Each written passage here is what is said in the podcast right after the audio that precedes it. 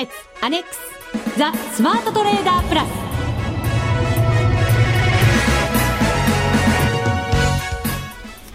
こんにちは内田まさです。この時間はザ・スマートトレーダープラスをお送りしていきます。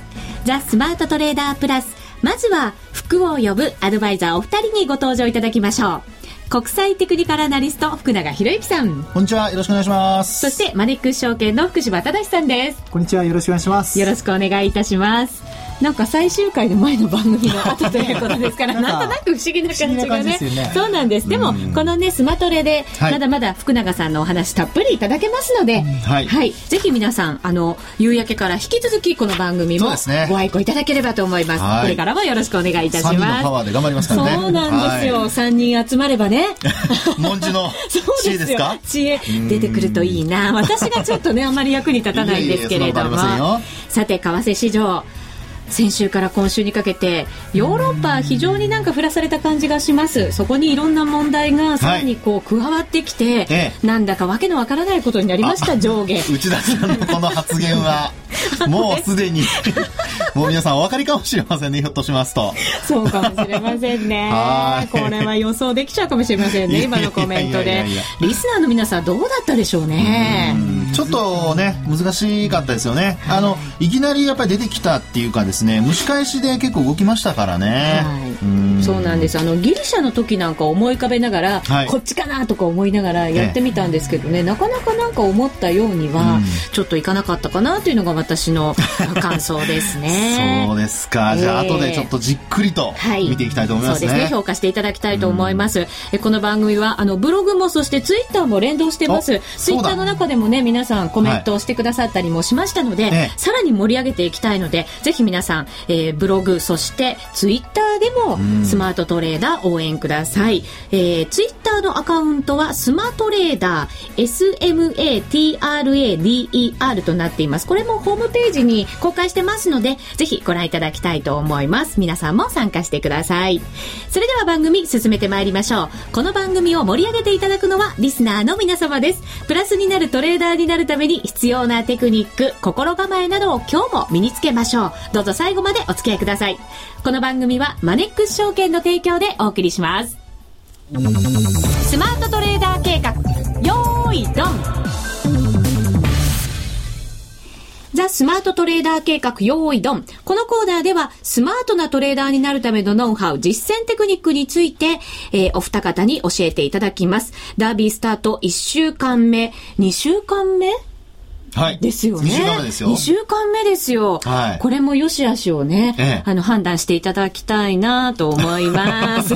投げやりじゃないですよ、今のおしゃべり方は。はい。えー、前回のミッションは、ユーロ円ということでした。福永さん、また難しいね、うん、えー、ミッションを福島さんが考えましたよ、これ。どうします？まさか、まさかの展開だったんで。本当ですよね。えー、本当にびっくりしました。はい。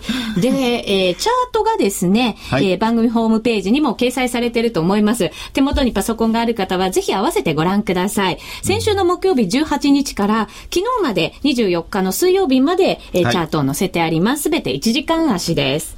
はい。えー、っとですね、ユーロ少しずつ、これ戻り始めてたんですね、先週末にかけては。これはアイルランドをやっぱり救済するという期待感の高まりだったと思うんですね。はい、ただ私も結構いいところまで戻ってたので、なんとなく売りたい水準だなと思って、まあ5分足とか見ながら、ちょっと短い期間で、えと、取ろうかなと思いまして、最初売りで入ったんですね。ですね、これ見ますと、ね、そうなんです。でも、動きを見ていたら、やっぱり私は、それは違うぞと、うん、うん、思いまして、これをですね、すぐに、えー、買い戻ししてます。まず売ったのが113円94銭で、えー、200万通貨。はい、それを113円87銭のところで買い戻ししています。はい、まあ、少しのマイナスになったんですけれど、その後しばらく動きを見ていて、よし、買いだと思えたところから、今度は買いで参戦しました。はい、それが113円89銭のところでした。200万通貨買いで入りまして、その後順調にアイルランドを、まあ、支援するということにもなりましたので、はい、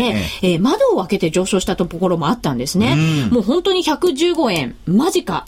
目前のところまで行ったんです。はい、ねはい、で私も指値を実は115円ちょっと超えたところに入れてたんです。はい。115円。当選ぐらいのところに入れてまして、はい。で、そこに引っかからずにですね、その後、もう多分リスナーの皆さんもご存知の通り、もうものすごい速さで、え落ちていったんですね。下へ、下へと。それで、ちょっと止まったところもあったんですけど、ええすごいと思って、泥沼の底にはまだ泥沼があったのかと思うぐらいな 落ち方をして、えで、私途中でですね、一応、あのー何かあったら困ると思ったので、えっと、4分の3だけ、あ、ちょっと間違えてますね、これね。3分の4になってますけど、4分の3だけを、もう決済するようにロスカットラインを入れてありました。はいなので、ちょっとポジション大きかったんでね。で、4分の3は決済しました。113円90銭のところで。はいなので、本当にちょっとだけプラスになってたんですけれど、はいその残りの4分の1がですね、ええ大変なことになりました。実はあの、ちょっと泊まりがけで仕事に行かなければいけなくって、パソコン持っていけなかったんですね。はいで、幅広くロスカットラインと利確ラインを入れておこうと思って、何かこう引っかかっちゃ嫌だなと思ってたので、この下落になるのも分からなかったんですからね。はいなので、えっと、111円のところにロスカットを入れたんですよ。ずいぶん下に入れたんですね。もう115円近くまで来てた時に、はい。114円で、ここですごい髭を前につけてええ、戻ってた局面があったんです、ちょっと前に。ん。なので、そこの安値のところに入れて仕事に行ったら、はい。そこからはもう全然こう何を、何もできず、ただただ携帯で、あの、その時のはい位置だけをずっと見ながら、ああ、もう何もすることもできないっていう夜を二晩ぐらい過ごしたことになるんですね、これね。二晩そうですね。ねぐらいだったと思います。ちょっと大変でしたね。で、ロスカット結局111円のところで入ってしまって、そこからちょっと戻ったんですけど、でもその付近でずっとゆらゆらしてたので、もうそのロスカットは入ってよかったなと思うんですけれど、はいちょっとこれ幅を持たせすぎたなっていうのが、はい自分の中のこう反省点で、このリスクマネジメントのやり方、ちょっと問題でしたよね、今回は。そうですね。あのーこれですね、あの、私がこう記憶している限りですと、ええ内田さんのこの、まあ、失敗というかですね、えー結果、あのーまあ、損失が膨らむパターンというのは、例えば差し値、これをあのーある程度上の方にしておいて、はいこれが引っかからなかったケースで、その後損失が膨らむっていうのは結構多かったように思いますね。はいで、ただそういう意味合いからしますと、まあ、今回のあの、2回目の買いですよね。113円89銭で買ったところ、はい200万通貨。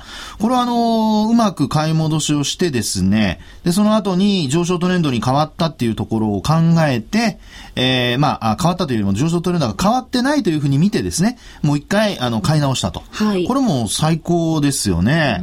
ただその後の、あの、115円10銭あたりに刺した、その高値。はい。えー、差し値ですね。高値近辺に刺した差し値が引っかからなかった場合、この後に、えー価格の方は、こう、まあ、落ちていったというパターンなんですよね。はいただ、その中でも、あのーまあ、4分の3は一応決済をしているわけですから、まあ、これも、これまでからすると、えー、まあ、あの、グッドと言っていいんだと思うんですよね。ただ、やはりですね、このリスクマネージメントっていうのは、あのー基本的には損失を出さない、あるいは減らすというのが考え方ですので、はい。ロスカットの幅を広げるっていうのはですね、そうなんですよね。これは特に良くないパターンですね。はい。うん。ですので、あの、まあ、これはあの、リスナーの皆さんにもぜひ気をつけていただきたいんですけど、例えば、あの、気持ちは本当によくわかるんですね。旅行に行ってる間に、ほんのちょっと下に落ちて、えー、ロスカット引っかかってその後上がっちゃったら嫌だとそうなか。んですよ。引っかかりたくないって思っちゃうんですよ。まずロスカットラインに。そうですよね。そうなんですえーで、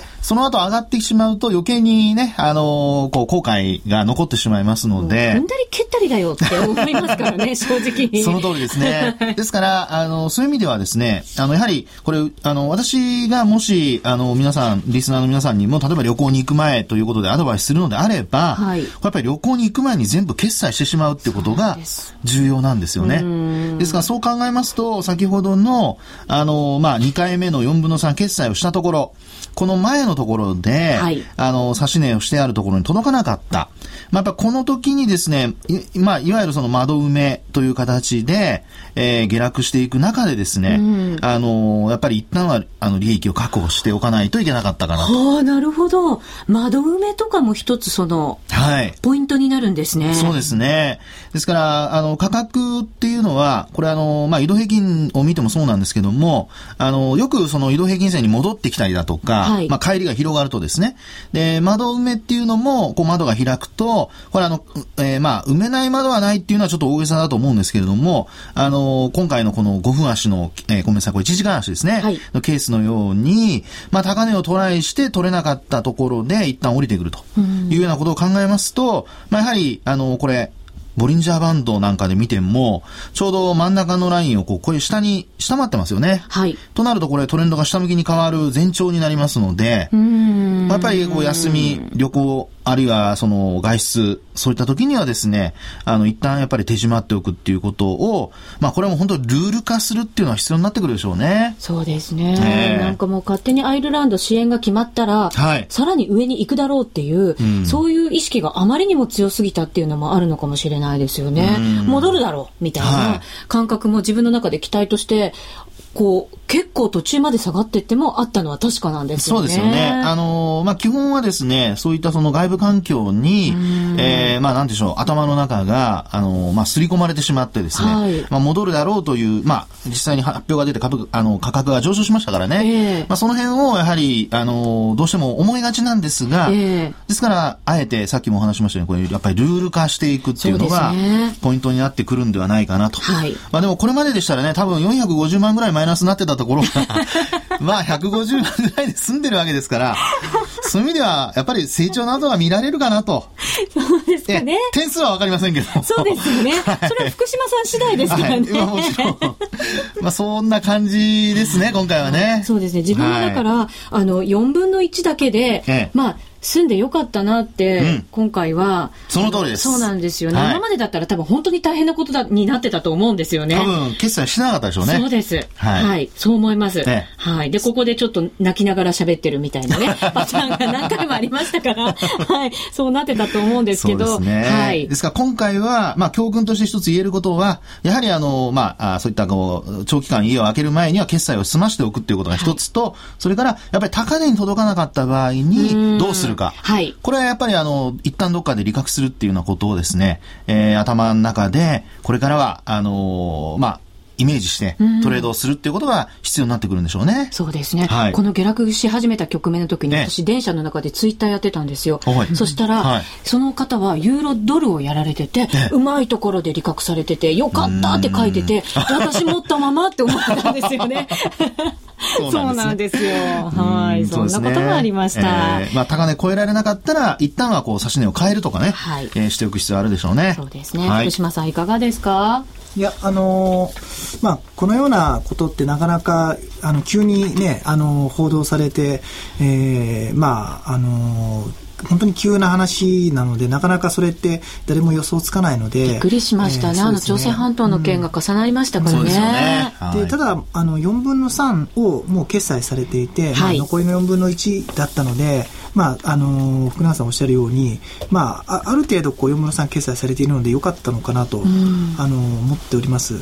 ただ、まあ、結構、その、あの、経験皆さんもあると思うんですよね。あの、高、あの、刺していたところでギリギリ刺さらなかったとか、はい、あと逆刺し値で刺していて、ギリギリ刺さっちゃってその後に上昇していくとか、うんまあ、そういう苦い経験よくされていると思うんですけども、まあ、そこってなかなか難しいんですけども、えー、まあ、福永さんのおっしゃるように、あの、まあ、出かける時とかは、ある程度こう、相場見れないので、はい、しかもこれ1ヶ月の短期決戦で、えー、ね、あの、まあ、勝負しないといけないものなので、うん、まあ、そこは踏ん切りを切ってこう相場をやめあのトレードをやめるっていうのもありなのかなと。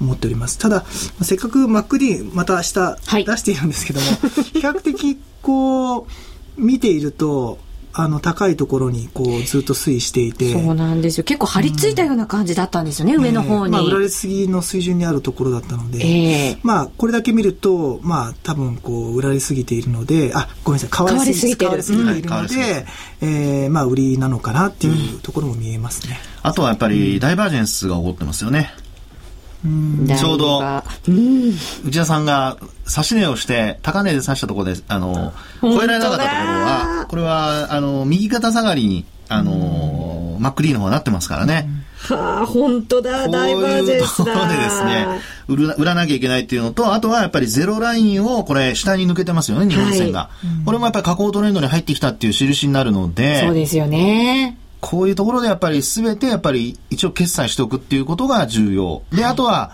あの、もし内田さんが、あの、どんどんこうね、えー、売買できるっていう勇気があるのであれば、これ、それこそ土点と言いまして、あの、ショートに切り替えて、これうまくショートからロングに切り替えて、で、来たわけですから。はい。これだってあれですよね、MacD がゼロライン割ったところで、はい、土点売りに転じてれば、はい、多分取り返せてるんですよね。ですね。チャンスはあったんですよ。多分プラスになってるんじゃないでしょうかね。ほー。すっごいいいアドバイスでですけど、はい、これ点数になんか、こう影響しそうな 感じがなんかして、なんだか困ったな。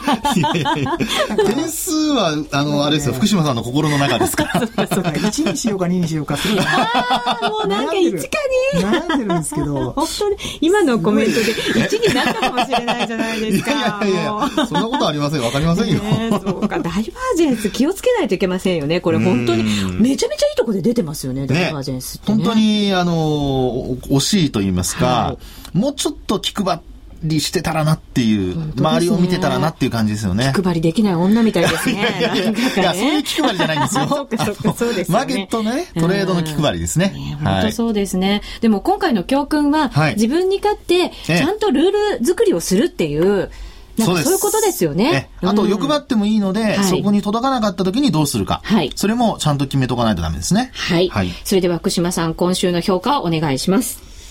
今回はですね、ちょっと厳しめにいきます。えー、1。あ1です。マイナスですもんね。まあダイ、ダイバージェンスの話もそうなんですけども、はい、まあもう第4回目のダービーで、もう中級者向けにこう内田さんは目指してますから、はい、もう初級者の域は一度超えれますから、ここはちょっと厳しくいつ超えたかな？超えてたっけ？いやいや、ダメですよ、そんな。そうか、甘えてもダメなんだ。もう、二人は厳しい。鬼。いやいやいや、そんなことない。福島さんは少なくとも優しい。ね。笑顔ですけどね。ナイスガイですから。はい、そうですよね。でも笑顔ですけどね、ナイスガイ。笑顔ですけど、はい、鬼ですね。いやいやいやいや、そんな。はい、頑張ります。はい、以上、スマートトレーダー計画、用意ドンでした。FX なら、マネックス証券の FX プラス。今、マネックス証券が FX トレーダーに選ばれる理由について。その1、取引手数料は無料。米ドル円のスプレッドなら原則2銭。その2、為替に関する投資情報が満載。その3、一銭通貨単位から取引ができるため、初心者にも優しい。その4、高機能ツールに携帯電話での取引機能も充実。これだけ揃えば、マネック証券が選ばれる理由、わかりますよね。今なら、新規に証券総合取引口座を開設すると、最大で現金17,200円をプレゼント。今すぐ、マネックス証券で検索。FX は予託した証拠金額より多額の取引を行うことができるレバレッジ取引であり、取引対象である通貨の価格や金利の変動により、予託した証拠金額を上回る損失が生じる恐れがあります。お取引の前には必ず、契約締結前交付書面の内容を十分お読みになり、リスク、手数料などをご確認ください。マネックス証券株式会社、金融商品取引業者、関東財務局長、金賞第165号。ザ・スマートトレーダープラス。今週のハイライト。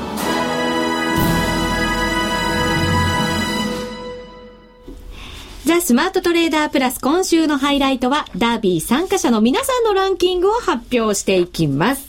それでは福島さん、まずはランキング発表お願いいたします。はい。それではじゃあ、あのー、3位までですね、あのー、ラジオエントリーネームと損益を発表します。はい。第1位が、えー、KY さんですね。うん。あのー、631万3000円です。はい。おめでとうございます。まだあの商品券もらえるわけじゃないんですけど。まだ2週目ちょっと早かったですね。はい、まだまだ。はい、すいません。第2位がですね、えっ、ー、と、これ、クラモチャウダーさん。クラモチャウダーさん。美味しそうなお名前。8000円。はい。それから第3位がインターセプタさんですね。はい。えー、513万円ですね。はい。では、4位から10位までは、えー、エントリーネームだけ、えー、読みますね。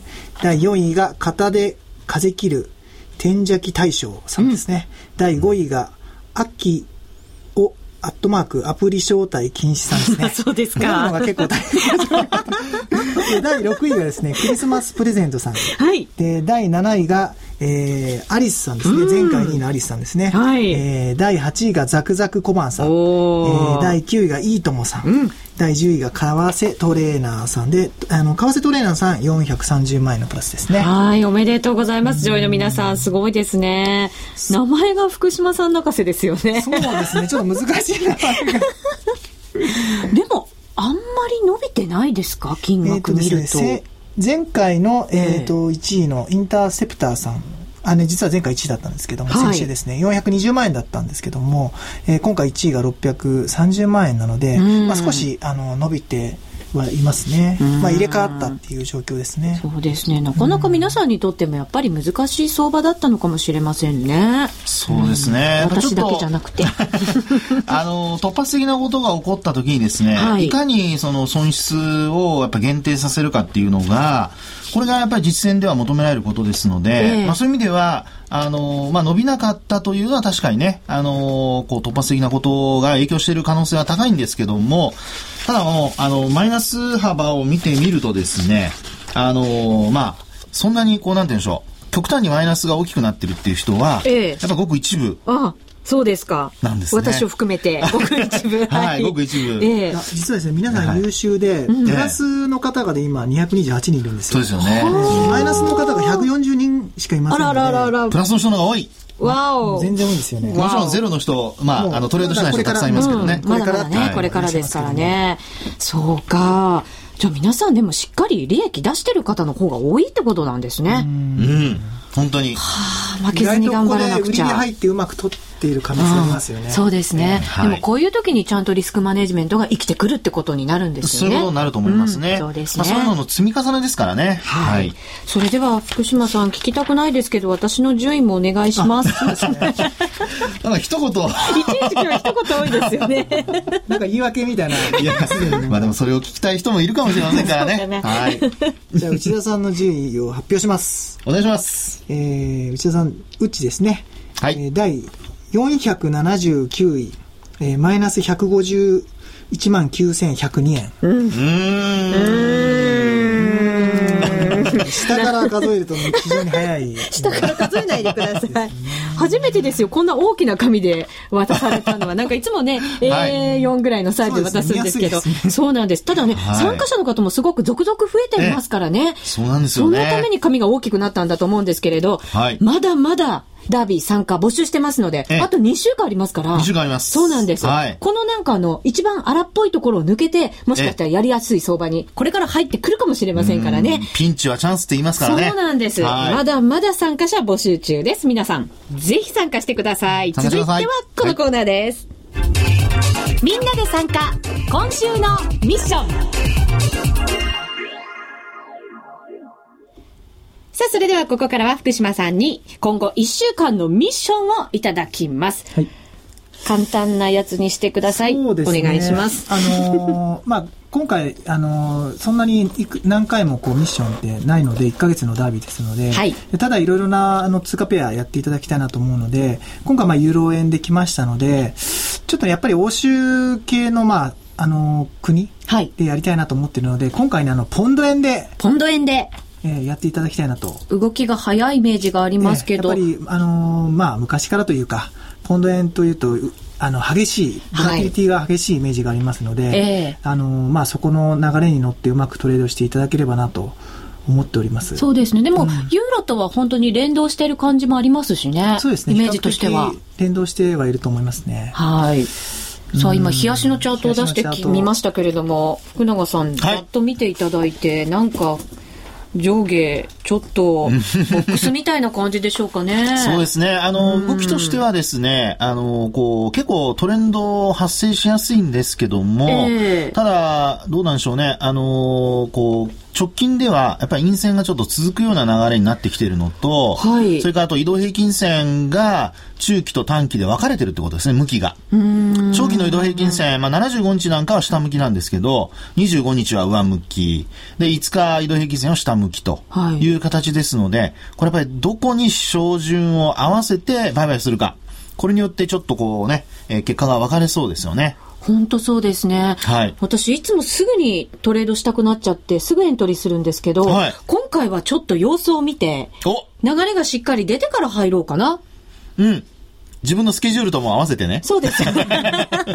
旅行がない時 ちゃんとスケジュールも見てそうですよね。ポンドの場合はでも動きも早いから逆に怖いですよね。はい、そう。そうね、結構値動きが大きいので、荒いのでですね、えー、そのあたりね、あの、プラスの人も、えー、さらにプラスを伸ばすこともできますし、マイナスの人も取り返すことができるんじゃないかと思いますので、福島さん、ナイスな選択なんじゃないでしょうかね。えー、そうですか。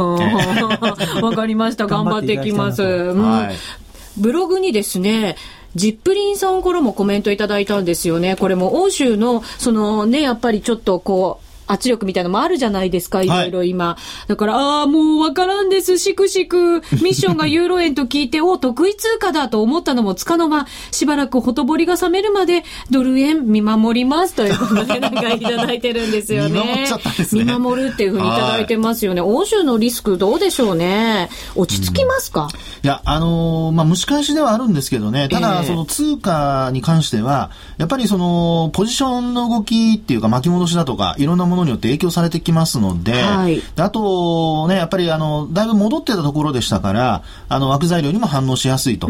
ただ、その、ポンドに関しては、これまた、ユーロと連動する面はあるものの、えー、やっぱり自国の状況っていうのが影響してくると思いますので、はい、まあ、そのあたり、その、オーバーシュートを期待しすぎると、あの、まあ、ちょっとそういうふうにならない可能性もありますのでね、まあ、注意してほしいなと思いますね。そうですね。はいちょっとインフレ気味になってたりする部分もあるんですよね、そうですね。政策金利0.5%でずっと据え置いてるんですけどね、うんはい、ただなんかスペインとポルトガルのクレジットデフォルトスワップの今過去最高水準にあるっていう話が今日報道であったので、えーまあ、欧州はちょっと比較的こう緊張感がある状況なのかなっていう、まあ、南欧ですね、特に。そうですよね。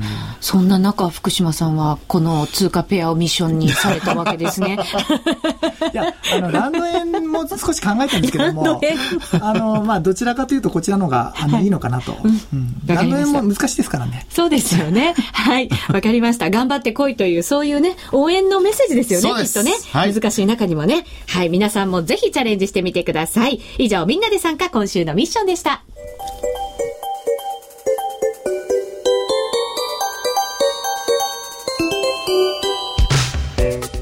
Thank you. さて、そろそろお別れのお時間が近づいてきました。今週のミッションは、ポンド円ということでございます。ぜひ皆さんもチャレンジしてみてください。そして番組を聞いてくださってる方の中でまだダービー参加したことがないよ。まだ今回は参加してないよという方も多いかと思います。ぜひ皆さんもふるってご参加ください。マネックス証券のホームページ、もしくはラジオ日経のホームページからお申し込み簡単にいただけます。ただしお申し込みいただくときは若干注意点がありますので、ぜひその注意点しっかり読んでいただいて、はい、えー、エントリーしていただければなと思います。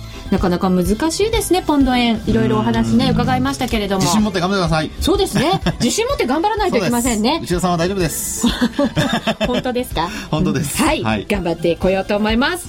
ということで、ここまでのお相手は、福島正と福永博之と内田まさでお送りしましたそれでは皆さんまた来週,、この番組はマネックス証券の提供でお送りしました